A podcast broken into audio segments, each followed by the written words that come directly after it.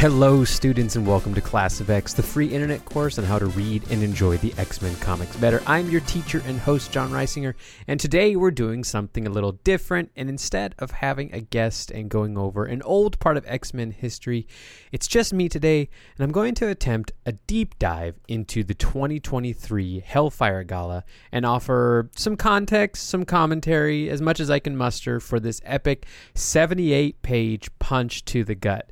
This was requested uh, via socials. Um, I've had a lot of people ask for some more current uh, guidance on X Men stuff because even though I've been offering you guys all these nuggets of information with all these episodes we've been doing so far, um, I realize that even with all that information, it can still be a daunting task to jump into the present day comics.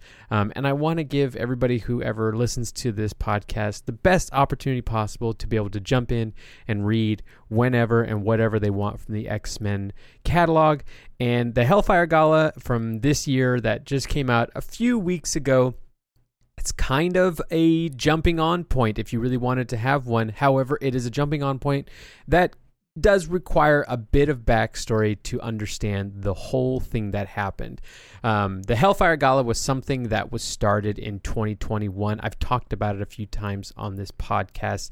It was based off of our real world Met Gala, and it was a annual event that after this Krakoan era of the X-Men was started by Jonathan Hickman in 2019, this was an annual event for the X-Men and mutants of Earth to gather um, their entire nation as well as delegates and special guests from the human part of the world to come have a party, dress up all fancy, and for give an opportunity for the mutants to display their excellence. Because with this establishment of the Krakoan nation, this this mutant nation state, they uh, wanted to be able to show off how much the mutants are valuable, are worth uh, of of you know awe and and admiration, um, and it, I mean, let's be honest, it's an opportunity to show off. They want to show off, you know. I mean, this whole thing was was figured out by Emma Frost, and that woman, she knows how to put on a show. So, um, 2021 was the first one. The big event that happened during that one was them revealing, actually doing this during the party, um, but they revealed through telepathic link everybody as this occurred uh, the terraforming and colonization of Mars as the second colony of the mutant nation, um, and they placed Arakko uh, on Mars, uh, and it was all of the mutants from the other twin island of Krakoa. I'm not going to go into the deep dive of that, but basically, they took over Mars, put their own second mutant nation on there, and claimed it as their own, um, which would cause some waves in the human world. It was quite the display of power. Um, they used all their Omega mutants to do it, um, and it was it was an interesting issue to read, and I highly recommend go back and, and reading that because it was it was awesome. Um, in 2022, uh, the focus that was going on during that gala was that right before then, um, while previously the resurrection protocols that the X Men have been using since 2019 and the founding of the Krakoan Nation to resurrect all mutants, um, it became public knowledge because uh, Cyclops died rather publicly. And while they tried to keep it a secret and tried to PR their way out of it, they ended up going public. And by they, I mean um, Cyclops told the Daily Bugle, you can go public on this. Um, because I believe it was uh, Guy, Peter Gyrich, Ben Ben Urich. Oh, what's the name of the, the of the the journalist that's from the uh, you know Spider-Man comics, whatever his name is, I can never remember. Um, he wrote the article. It went public right before the Met Gala, the the Hellfire Gala, and uh, did upset Emma a bit. Um, but they kind of tried to work their way around this, and through that process, they created the Phoenix Foundation, which was a foundation that was ran by Jean Grey that would use five percent of the five's resurrection time. The five being the five, the name of the the mutant circuit that is the five mutants who resurrect all of the mutants. Um, and the five used five percent of their resurrection time to uh, resurrect a hand picked uh, list of humans um, that was curated by Jean Grey telepathically. Um, so it was kind of their way of again reaching out to the human world uh, and showing that while the mutants are their own nation, um, they can still provide things to the human world. Just like in the beginning of the whole House of X Powers of X, they gave the whole human world their uh, special Krakoan fruits that healed uh, most of the mind diseases in the world and extended people's life by 10 per 10 years and blah blah blah blah blah so they've they've been given gifts they're not just like you know saying we're gonna be on our own here in Krakoa they're still trying to they've been trying since 2019 to still just participate in this you know drama that is the earth just like any other nation would. Uh, but obviously the theme with the x-men comics of mutants being hated and feared has continued um, which was displayed in its fullest splendor in hellfire gala 2023 uh, which was an insane comic to read. I knew going into it that I was going to have to prep myself, that I was going to have to kind of work myself up to it because all of the comics and all of the the titles X Men, Immortal X Men, and, and X Men Red, and and everything was building up to what was clearly going to be a big event. And on top of that, all of us who read X Men knew that through you know the marketing campaign by Marvel, they had released that there was an upcoming new era of X Men because they love to title their eras of the X Men, and just like uh, after House of X, Powers of X, that was the Dawn of X. Um, this was going to be called coming up soon, something called the Fall of X, and we were all just like, no, don't do that. Don't the, we like we like Krakoa, we like where they are. The X Men are awesome. It's great. They're happy and living on their big old commune and everything like that. But we all knew that it was gonna come to a head, um, and all signs pointed to Hellfire Gala being the issue that was going to launch this, and it did. Everything that happened in the Hellfire Gala sent a ripple throughout all the other titles, and so after Hellfire Gala 2023, which uh, came out uh, last month, uh, there everything after that has been directly affected by that. So that's why I mean by if you can get through Hellfire Gala 2023 um, with the help of this episode of uh, Class of X, um, you can jump on and get to read all these new titles that came out because a lot of new titles were launched after this issue, including Astonishing Iceman, Jean Grey, Realm of X, just a lot. Um, uh, Children of the Vault. There's there's there's so many, uh, and so this was a Hellfire Gala 2023 was a huge endeavor that was participated or, or contributed by a myriad of artists. Um, it was penned by uh, uh, Gerry Duggan, who has been just magnificently orchestrating the X Men comics for quite a bit now. He's kind of been the a, little bit of the one at the helm after Jonathan Hickman left to go work on other stuff. Um, but it the artists in it, it, it, if you read it, it switches artists like every pages page or two, um, which is awesome because you got people like uh, Luciano uh, Vecchio, you've got uh, Pepe Larraz, you got Adam Kubert, RB Silva, RB Silva, Kris Anka, um, you've got uh, Matteo Lolli, Russell Dauterman, Javier Pina. Uh, just a smorgasbord of talented artists all contributing to this amazing comic, which I'm now going to get into. It's it's I've been prattling on with uh uh you know a prologue for nine plus minutes now, and so now we're going to talk about what happened in the comic and what you need to know to understand what happened in the comic. And the uh, the comic opens with a a big thing that if you again are not a like a terminally online comic book nerd like I am, you would be like, what's going on? Why are we starting off with this message about Marvel Girl? Uh, Marvel Girl, who a lot of people now recognize from the MCU TV series on Disney Plus, um, is and has been an ongoing title and character uh, for quite a while now in the comics, and she has always been in the comics part of the Inhuman race, um, contrary to the little. Uh, uh tidbit that they revealed in the TV series about her DNA having some sort of mutation in it. Um, the plan from the get go early on was and has been that she is an inhuman. A lot of people don't realize this, but before mm, Disney was able to get, kind of procure the X Men rights back from Fox, um, they were trying to put all their eggs in the basket of the Inhumans. They tried to launch an Inhumans TV series on Hulu. It was not very good. Um, they tried to kind of zhuzh up the Inhumans' uh, involvement in the comics world um, and had a few Inhumans titles going on at the same time. And it all led to this Inhumans versus X Men big crossover event, which I can uh, tell you all if you did not read Inhumans versus X Men, um, you don't need to. You don't need to. It's it's almost been like this unspoken, although sometimes spoken agreement um, uh, amidst the comic community that we just don't talk about Inhumans versus X Men.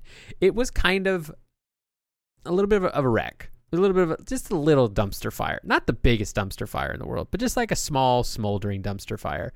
And it made a lot of choices that a lot of people disagree with and made a lot of character choices that just canonically didn't make sense. Um, and so we just act like it didn't happen, and that's fine because we all like after right after Inhumans versus X Men was House of X Powers of X, which served as a soft reboot of the X Men title. So it was perfect timing. Um, but yeah, Marvel Girl has always been an Inhuman, but Marvel has been uh, kind of teasing this title that she was going to die soon. Like the death of Marvel Girl was all the headlines and everything like that. And she did.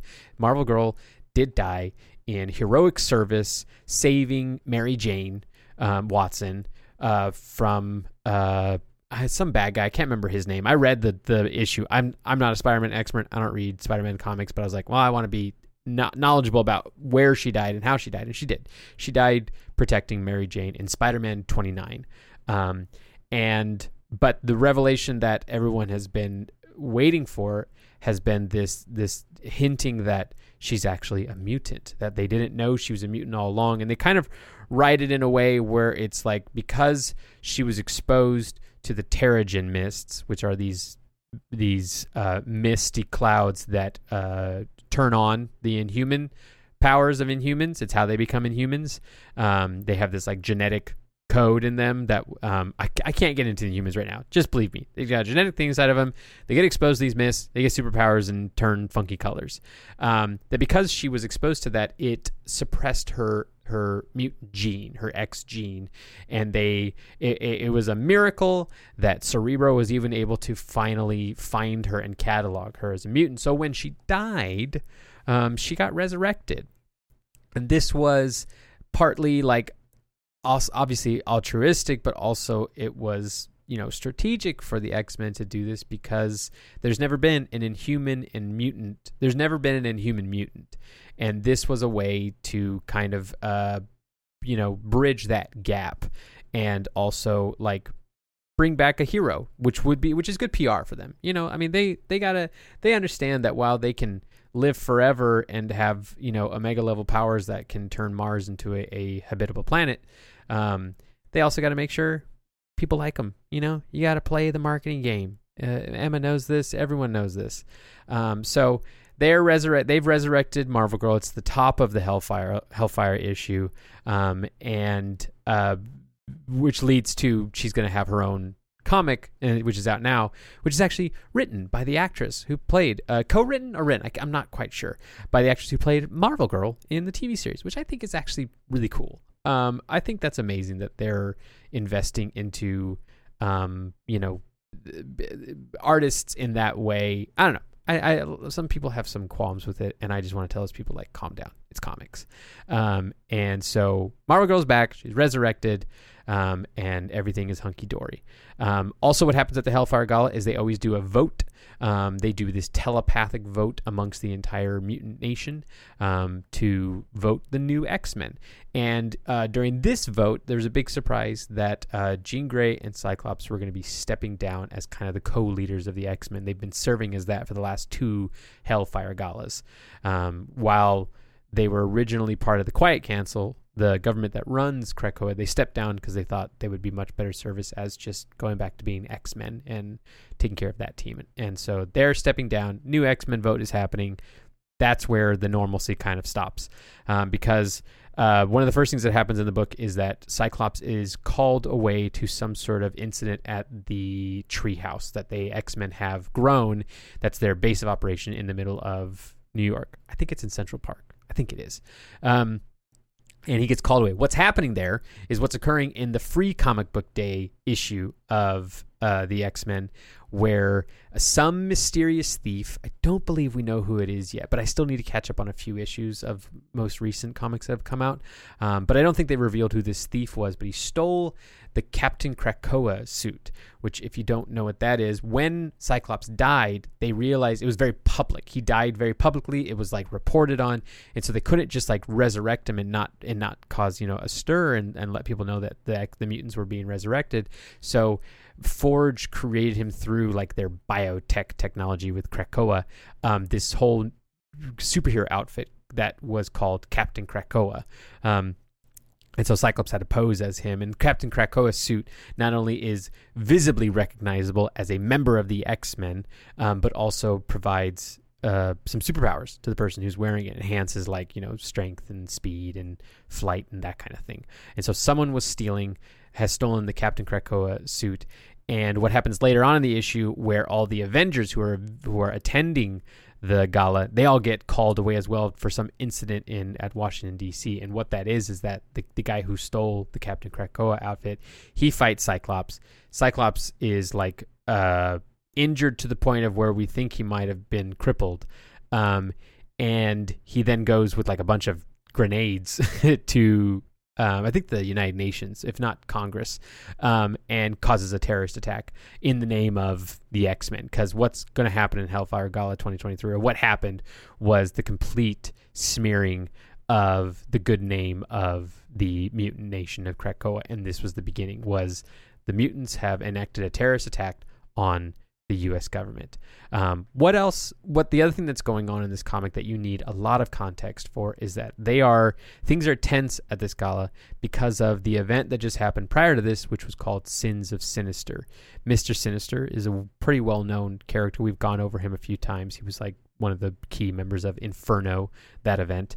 Um, and so what happened? I'm gonna ha- I'm gonna try to quickly get through Sins of Sinister because it was a very it was it was, it was a very full and lengthy uh, event that happened in the X Men comics, which I fully recommend. Go back and read Sins of Sinister. It's very fun. But basically, Sinister was called upon at the beginning of House of X Powers of X for them to be able to use his catalog of mutant DNA in order to use that to resurrect all the mutants. Well, what Sinister didn't tell them was that he had hidden backdoor style like hacking style in the coding of all the mutants that were resurrected, a little bit of himself in their DNA that should have uh like procked when they were resurrected and should have given him like control over them or they should have been turned into basically uh chameleon like uh chimera clones of him.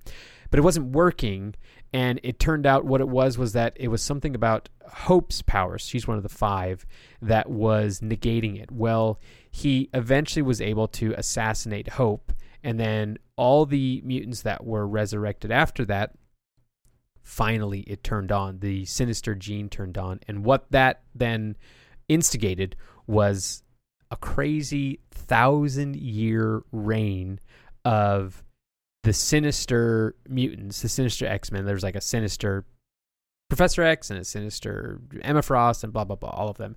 They took over Earth and they were setting up an entire like galactic empire over the course of a thousand years because um, they've always talked about this with the x-men like uh, professor x actually there's a really great issue of immortal x-men that i think kieron gillen wrote um, if i have that correctly where it's just this whole kind of like monologue throughout the whole issue where professor x talks about how like every day he makes the conscious decision to not take over the earth because with his level of powers, he could easily do things that would just put the earth under his control. And that's just Professor X. The the mutants, this is probably why the humans are right to fear the mutants is that they are as a nation with their abilities totally holding back at all times. Like Superman style you know, he has to like try to not obliterate things by punching them. Like that's the mutants as a whole. When you've got people like Iceman and Exodus and Storm and Jean Grey, these Omega level mutants and Proteus and Legion and all these these crazy powerful beings, they're always holding back. Well, under the, you know, control of Sinister, they don't hold back. and uh, they enact this entire thousand year reign of the mutants. Um, and uh, along with that, it introduced this crazy new concept that is uh, the origins of Mr. Sinister. Mr. Sinister has always been recognizable for his, you know, bleach white skin and his black hair and goatee, but also this red diamond on his forehead, which has always seemed just a bit uh, cosmetic, um, just a little flourish. Um, what they wrote, what they've kind of retconned is that actually what happened is that the original Nathaniel Essex, which is the human name of Mr. Sinister, who was a geneticist, on his deathbed created four clones. And these four clones were tasked with trying four different routes to reach what is called dominion status. Dominion status, long story short, is basically an elevated level of intelligence and uh, a collective energy and knowledge that basically allows that race or that individual to transcend time and space and basically live forever as a god. Um, there's more about that that you can look into if you look online and, and look up. Like Marvel has a great, Marvel.com has a great description of like what is Dominion status. Anyways, Nathaniel Essex made four clones. One was Mr. Sinister, and he was tasked um, he didn't realize this, but he was tasked with trying to figure out Dominion status through mutant genetics. But then there were three others. We learned there's Dr. Stasis, who has a club on his head, a black club on his head. Um, and he was trying to do it through the seeking, through the, you know, research into post humanism. So he's the human side of it. And then there's uh, Orbis Stellaris, who is this frail, old kind of version of Mr. Sinister that kind of stays alive forever inside this kind of like powerful, technologically advanced orb. Um, he has the spade on his forehead, and he is trying to reach Dominion status through cosmic forces and cosmic uh, mechanics. Um, and he's actually the one who's gotten the closest to it. Um, and then the fourth, which is the craziest one, was this character, Mother Righteous. There is a fourth Nathaniel Essex uh, clone. He based that clone off of his dead wife, um, which is why Mother Righteous is the only femme presenting Mr. Sinister. Um, and she is doing it through, she was trying to reach Dominion status through magic. But what happened through Sins of Sinister was that, you know, the mutants took over for a thousand years and were tyrannically, you know, controlling the, the galaxy. Um, and what happened was through the use of these clones of Moira MacTaggert, um, they were uh, the good guys were eventually able to reset the timeline by killing a Moira clone that Sinister was using as like almost like video game save points, um, and they reset the timeline. But Mother Righteous was able to catalog everything that happened during that thousand years, and as the timeline was reset, was able to send that information back through the timeline to the present day so that she could have she could have the knowledge of what happened because when the timeline resets no one remembers what happened except for Mr. Sinister um, who was creating the Moira clones because um, he would back up all the information and then give it to himself um, and so Mother Righteous sent all the information of what happened during that thousand year reign back in time and so Colossus is um, also kind of getting uh, into bad shenanigans uh, at this point because he has he is being manipulated by the basically the Russian nation that is like run by his being run by his brother, um, and uh, long story short, which never none of this is long story short. I realize I'm trying to explain all this, and I'm like, I could do this. I can explain everything that happens in House Hellfire Gala 2023 all on my own. There's so much. Like Sins of Sinister alone, I could do an entire episode just about what happened during that story. But long story short, Colossus, by being manipulated by his brother, whose brother's got mutant powers that's manipulating him, um, proceeded with a vote that successfully agreed that they were going to release the Sins of Sinister information to the world. So all the humans know about what happened in this possible timeline when the mutants took over. So now the the humans are even more scared and worried about the X-Men because they're like that's what you guys could do. So we should be really worried about you guys. If you guys actually decided to do this, you could just take over the world and the galaxy. So things are tense. All the while, Orchis, Orchis is this group of nasty humans who were joined together at the House of X Powers of X moment um, as a response to the mutants getting out of hand, basically. Um, and so Orchis is full of a, like seven or eight different organizations, and one of them is run by Dr. Stasis, one of the Nathaniel Essex clones, and he is the one who is on the team of posthumanism. And so him with Nimrod and MODOK and Moira MacTaggert, who is now a cyborg android thing, don't worry about it. Um, she they uh, created this plan where they have been infecting the fruit, the Krakoan fruit that has been going out into the world, and they've been putting this little sleeper uh, uh, agent into it that through the use of some sort of you know wavelength they can activate and it makes any human that has eaten this infected version of the fruit go insane go like like basically like M. Night Shyamalan's like The Happening. Like they basically try to kill everything around them and kill themselves and that kind of thing. And so they've been waiting to use this this this sleeper agent in the infected fruit. Um, and so that's also going on. That is a big thing that's about to kind of come to a head during Hellfire Gala 2023. Um, another fun little thing that I kind of wanted to point out that is highlighted in the issue is that Juggernaut's there. And I wondered if a lot of people don't really realize that there's been this years long like kind of arc of the juggernaut actually redeeming himself from this you know cookie cutter villain, you know, stepbrother of Professor X. And now I just wanted to let you guys know like he's been on the side of good guys for quite a while and he's actually a really fun story to follow through. Like it's kind of like this great like story of like just this big old big old strong guy who goes to therapy, deals with his daddy issues, um, you know, cuts ties with the evil demon that gave him powers through the crimson uh, gem of Cyttorak. Um, and that's why he's here. He's at the gala. He's being very cute in his little bow tie outfit, and he's thinking about being on the X Men. And I just wanted to tell people like that's why Juggernaut. He's not a bad guy anymore. He's he's on the t- team of the good guys, and he's been that way before even Krakoa. Um, the other thing that I point out uh, that is highlighted in here is that Shadowcat or Kitty Pryde. I always call her Shadowcat.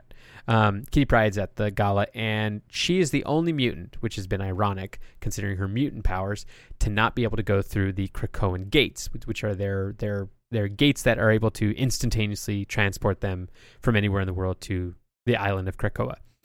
So she, since 2019, has not been able to go use the gates. She has to enter the island through a boat. Um, and so that's why there's this great panel in the gala issue where she's just leaning against uh, the gates because they're walls to her. They literally are walls that she can't go through. Um, but she's leaning against a wall that uh, coming through uh, that two individuals that come through it is Destiny and Mystique who are having a little bit of a tiff right now because basically Destiny is constantly playing this game of trying to follow whatever timeline she can figure out through her precognitive abilities that will keep Mystique around for as long as possible. And it's kind of creating this a little bit of a she's withholding information and kind of being a little controlling of Mystique, um, but she's doing it for quote unquote her own own good. But it's not boding well with Mystique, and they're like one bad look away from starting a you know domestic fight in the middle of this gala, um, which becomes kind of a big deal later near the end of this issue when what happens to Destiny and Mystique happens to Destiny and Mystique. Also, talking about couples, um, we get introduced to Iceman's boyfriend, Romeo.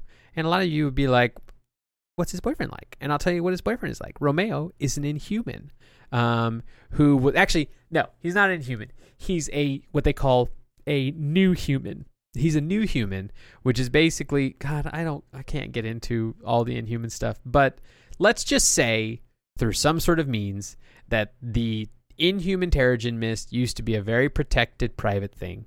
But then someone made it so that there's a giant mist cloud of Terrigen mist that just swept over the entire earth and unlocked the inhuman abilities of a bunch of nascent inhumans all around the world. And those were the new humans, these humans that didn't know they were inhuman, and then all of a sudden they got powers. Well, one of them, Iceman met during and Inhumans versus X Men, and he liked him. They're both cute little gay boys, and they they're boyfriends now. Long story short, Iceman has a boyfriend. He's an Inhuman. It's gonna become that that boyfriend's gonna be very important coming up in a in a second. Um, and so we've got Iceman's got a boyfriend. We're talking about Kate Pryde. Talking about uh, oh, we get introduced, not introduced, but we get to see Rasputin the Fourth, um, who is this awesome character. I love her so much. She's one of my favorites. She's so cool. Um, I love when anybody can just write a new, cool, super powerful female character. And uh, she was introduced actually via John Jonathan Hickman in Powers of Ten, but she was this mysterious mutant chimera from the future and then hasn't been around since that whole Powers of 10 comic concluded. But through Sins of Sinister, she was actually, we found out her origin. She was made by the original Sinister, and she is, through the power of, like, I think Mother Righteous's magic, the only creature that survived the Sins of Sinister timeline and is now in our timeline. And she's this great powerhouse I keep saying chimera, but I don't think I've explained what that is. Chimera is this concept of creating clones of mutants, but combining mutants together to have a chimera of multiple mutants. And Rasputin the Fourth is one of them, and she is considered like the apex of Sinister's work, um, where she has she's a chimera of five mutants, um, which was uh, previously considered like impossible before her, because um, it became like too volatile or something like that. And she has the collective powers of Colossus, uh, Kitty Pryde, Kid Omega, which is omega level telekinesis, and uh, Unus the Untouchable, which is a force field uh, around her body at all times, and X23 Wolverine, um, Laura Kinney. Um, and yeah, so she premiered in Powers of 10, and now she's in the real world and is awesome. And she interacts with Marvel Girl, and it's a cute little interaction. And I just love it. I love it. I love it. I love it. Also, there's a great little panel here of like Rogue t- chatting with Captain Marvel, and that's fantastic considering their history, um, which I won't get into right now. But I think a lot of you know what that history is. Um, there's a big tease that happens in this comic as well, where Magik, um, Colossus's sister, Magik with a K, um, she comes across two people who were not on the uh, the invitation list who also reek of magic, um, actual magic with a C. And these are mysterious characters that we don't know who they are yet, but they seem to be important people in this upcoming comic that is Jonathan Hickman's return to Marvel, um, or one of his returns to Marvel, where it's called Gods. And I think it's an acronym. I'm sorry, I just keep yawning so much. Apparently, I'm very tired. Um, but I'm going to power through and we're going to talk about X Men for just a little bit longer. Um, but Jonathan Hickman's got a title coming up called Gods, and these guys are a tease to that. Um, so if you were reading it this issue and you're like, I don't know who this this guy with his like cute little skunk streak in his hair and his red you know overcoat and then his friend wearing all white. I don't know who these guys are. Um, you're not supposed to. I don't know who they are, um, but we will soon, and I'm excited because I love Jonathan Hickman's work. You should be excited too. Also, we see Kingpin, like Daredevil, Spider-Man Kingpin on Krakoa. He lives there now because he married this mutant named Typhoid Mary, um, who has been around for quite a while, but she's never played a huge role in the X Men comics. She's played a larger role in the Spider Man and Daredevil comics, which kind of cross over a lot because they're like small, small noise uh, New York heroes. Um, and so I'm just giving you the context. In Daredevil 36, Kingpin married Typhoid Mary. Um, and he was the mayor at the time, but now he's a mayor in exile because he's like bad guy. Um, and so he took he he's he's taken shelter in like sanctuary in Krakoa. So that's why it's like why is Kingpin there? He's there because he's allowed to be. So after Kingpin, we also get a hint about civil war going on in Arakko. Again, I can't. I could spend an entire episode of this show explaining to you what happened with Arakko, but long story short, my catchphrase for this episode. Long story short, um, Apocalypse's wife, Genesis, um, who was originally influenced by this creature called Annihilation through this helmet that was controlling her, um, is now being subtly influenced by Annihilation that was put into a staff by, I think, I think Saturnine did that. Um, well, she has now returned to Arakko because Orchis told her that all the Arakkii mutants on Mars have grown soft and are making art and enjoying non-war life and she's like queen of like survival of the fittest. It's kind of like where apocalypse got it from. And she's like no they need to be constantly fighting. And so she heads back to mars and is creating a little bit of a civil war and she forced like half of their government to like retreat including storm and so now there's like this whole civil war going on in x-men red um, but that's that's what's going on is that G- genesis came back and she's not happy and now even the mutants on mars are not safe the other thing that happens in Hellfire Gala is that there is a reference to Sebastian Shaw betraying them or not being present at the island. Um, he ever since Emma and Kitty put him in his place, he's been de- plotting like the demise of the Quiet Council. And when Orchis finally came to him with a proposition, he took it upon himself to take that proposition. He actually goes so far as to, I think, in the Immortal X Men comic that takes place after Hellfire Gala, he actually went so far as to take the medicine that negates his mutant gene. So he turned himself into a human after this. He's a turd. And I hope he gets just vaporized at some point because I don't like him. but you're not supposed to like him. He's written well as something you're not supposed to like. And boy, oh boy, a Judas amongst the mutants um, is really rubbing me the wrong way. Um, but what rubs me the right way, I don't want to say that. What I like is the announcement of the new X Men um, that happens in the Hellfire Gala. But they're the new X Men for like like five seconds. Um, I hope they get to be like their team eventually, and not for the five seconds that happens before they get completely murderfied by a giant AI robot. But before we, that happens, we get to see that Synch and Talon, who Talon is, again, this is where I, I do these episodes because I'm like, you need context to know who Talon is. You probably don't even know what Synch is, but I'm just going to say Synch is this really cool mutant that you should love.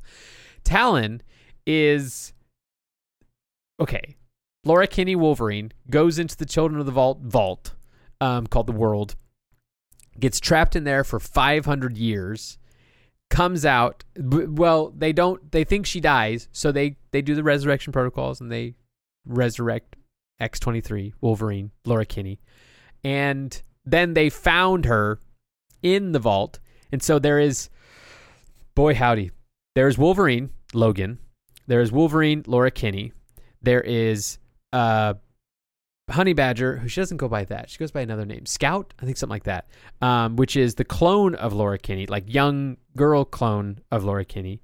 And then there's Daken, who's the son of Wolverine. And now there's Talon, who is the original X23, aged 500 years with a cool little skunk streak in her hair uh, herself.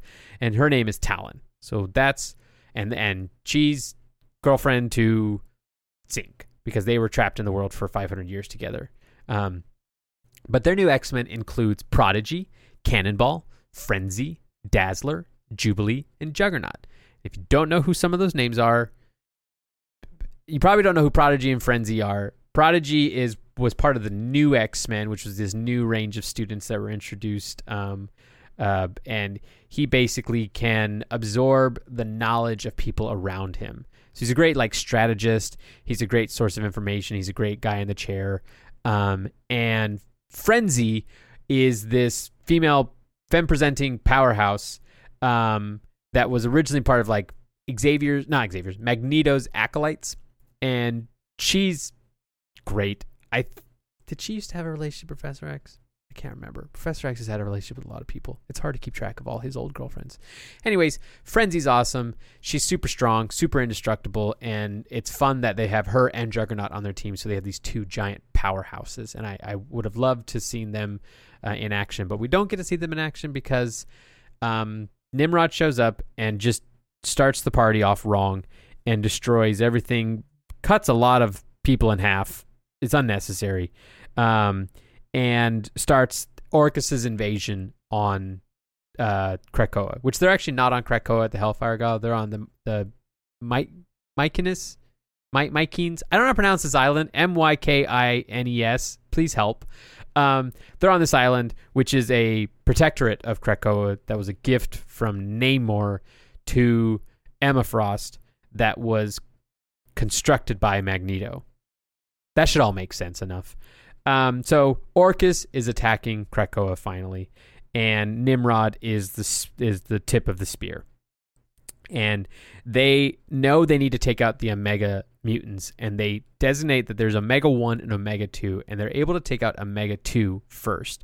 They're able to do that because Magik was trying to evacuate everybody, but Magik can't. During a, a an attack, uh, a fight with a Stark Sentinel, which why does Tony Stark have Sentinels? Well, his company got taken over by this guy named Feilong, who's just a nasty boy, and when he took over Tony Stark's company and like basically like a hostile takeover, um, he used Stark tech to build Sentinels. And that's as bad. That's yes. If that sounds bad in your head, it is as bad as it sounds in your head. Um, but in a fight with one of those Sentinels, um, Magik was infected with these nano sentinels that they knew they needed to infect her in order to turn off her really powerful teleportation abilities because then no one was able to escape from the party in large quantities um, like they would have if her powers had been turned on. So she fails to teleport everybody because she can't uh, reach her mutant powers, which we'll learn more about that in Realm of X, um, which one issue is out already, and I, have I've read that. It was very good.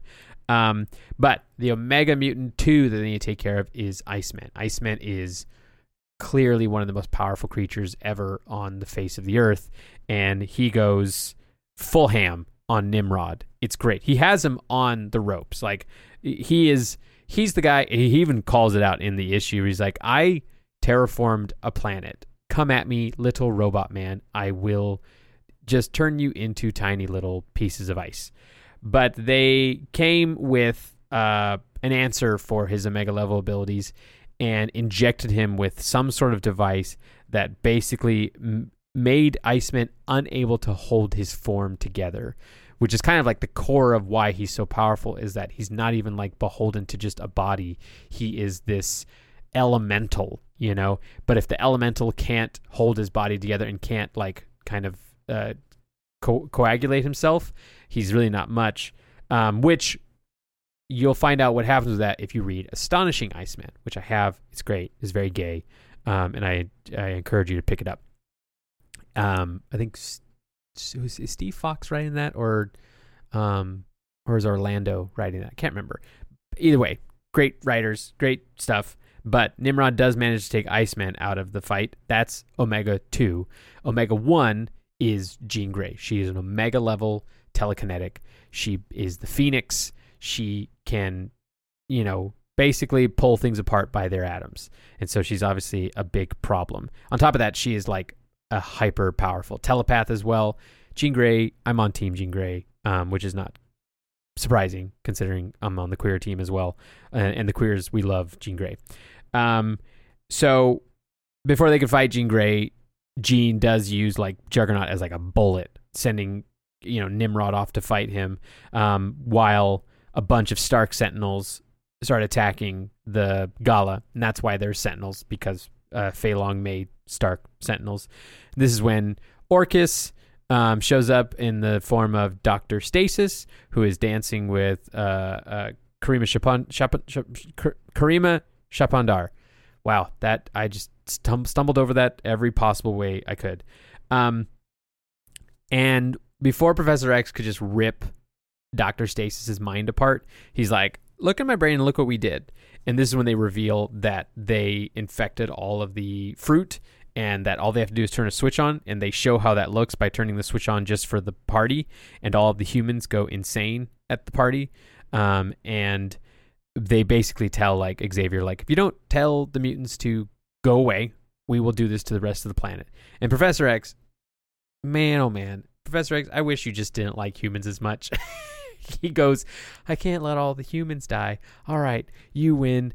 We'll send all of the mutants, all the X Men, all the mutants off planet through these hacked uh, Krakoan gates. Um, it's very, it it's so sad to watch because it is Professor X at his complete loss and failure. Um, the whole thing just turns into a big fight that I don't need to give context for, but I encourage you to go read. But it does result in a huge shift for one of the characters where Moira McTaggart, now who is a cyborg, which is why I think you need the context for that, shows up and manages to stab Jean with this blade that is covered in blight swill, um, which is this poison from uh, uh, Overworld, Otherworld, Overworld, um, and sometimes I get my names mixed up of all these things because I don't know. I think I sound like I know so much about X Men, but there's a lot of information and it's hard to keep it uh, keep track of it all. So if I ever stumble upon like the names of stuff, I apologize. I'm not perfect. I'm not an expert. I'm just a big fan. Um, so, uh, anyways, she poisons Jean and kills Jean Grey again for the like third, fourth time. Jean Grey dies, and it sucks. It's so sad, um, and I hate it. But it's also so good um, because the drama is what makes everything better, which is sad to say.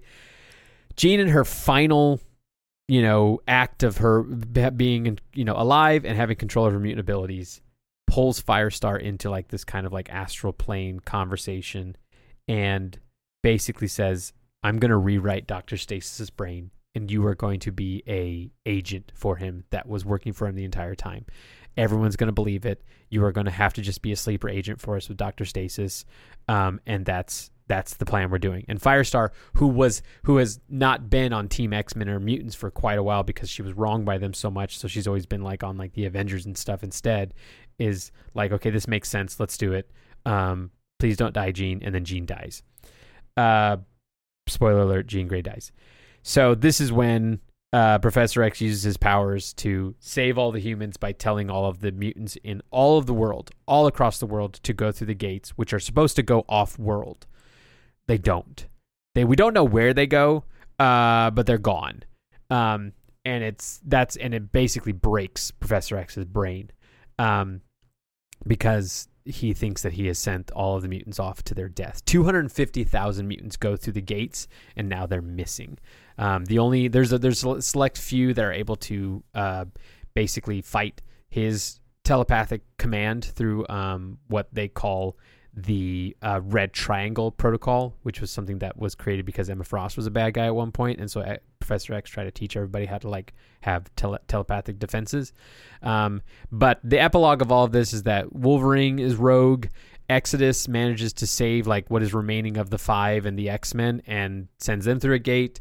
Um, Destiny kind of pleads for Mystique to do this because this is the only way. Very Doctor Strange, you know, uh, uh, Avengers ult- Avengers uh, Infinity Wars, like holding finger up that says this is the one way, and but Mystique like uh, fights the telepathic command and gets like thrown off the island and dashes on the rocks and falls into the water. We know she's not dead. That woman can't die.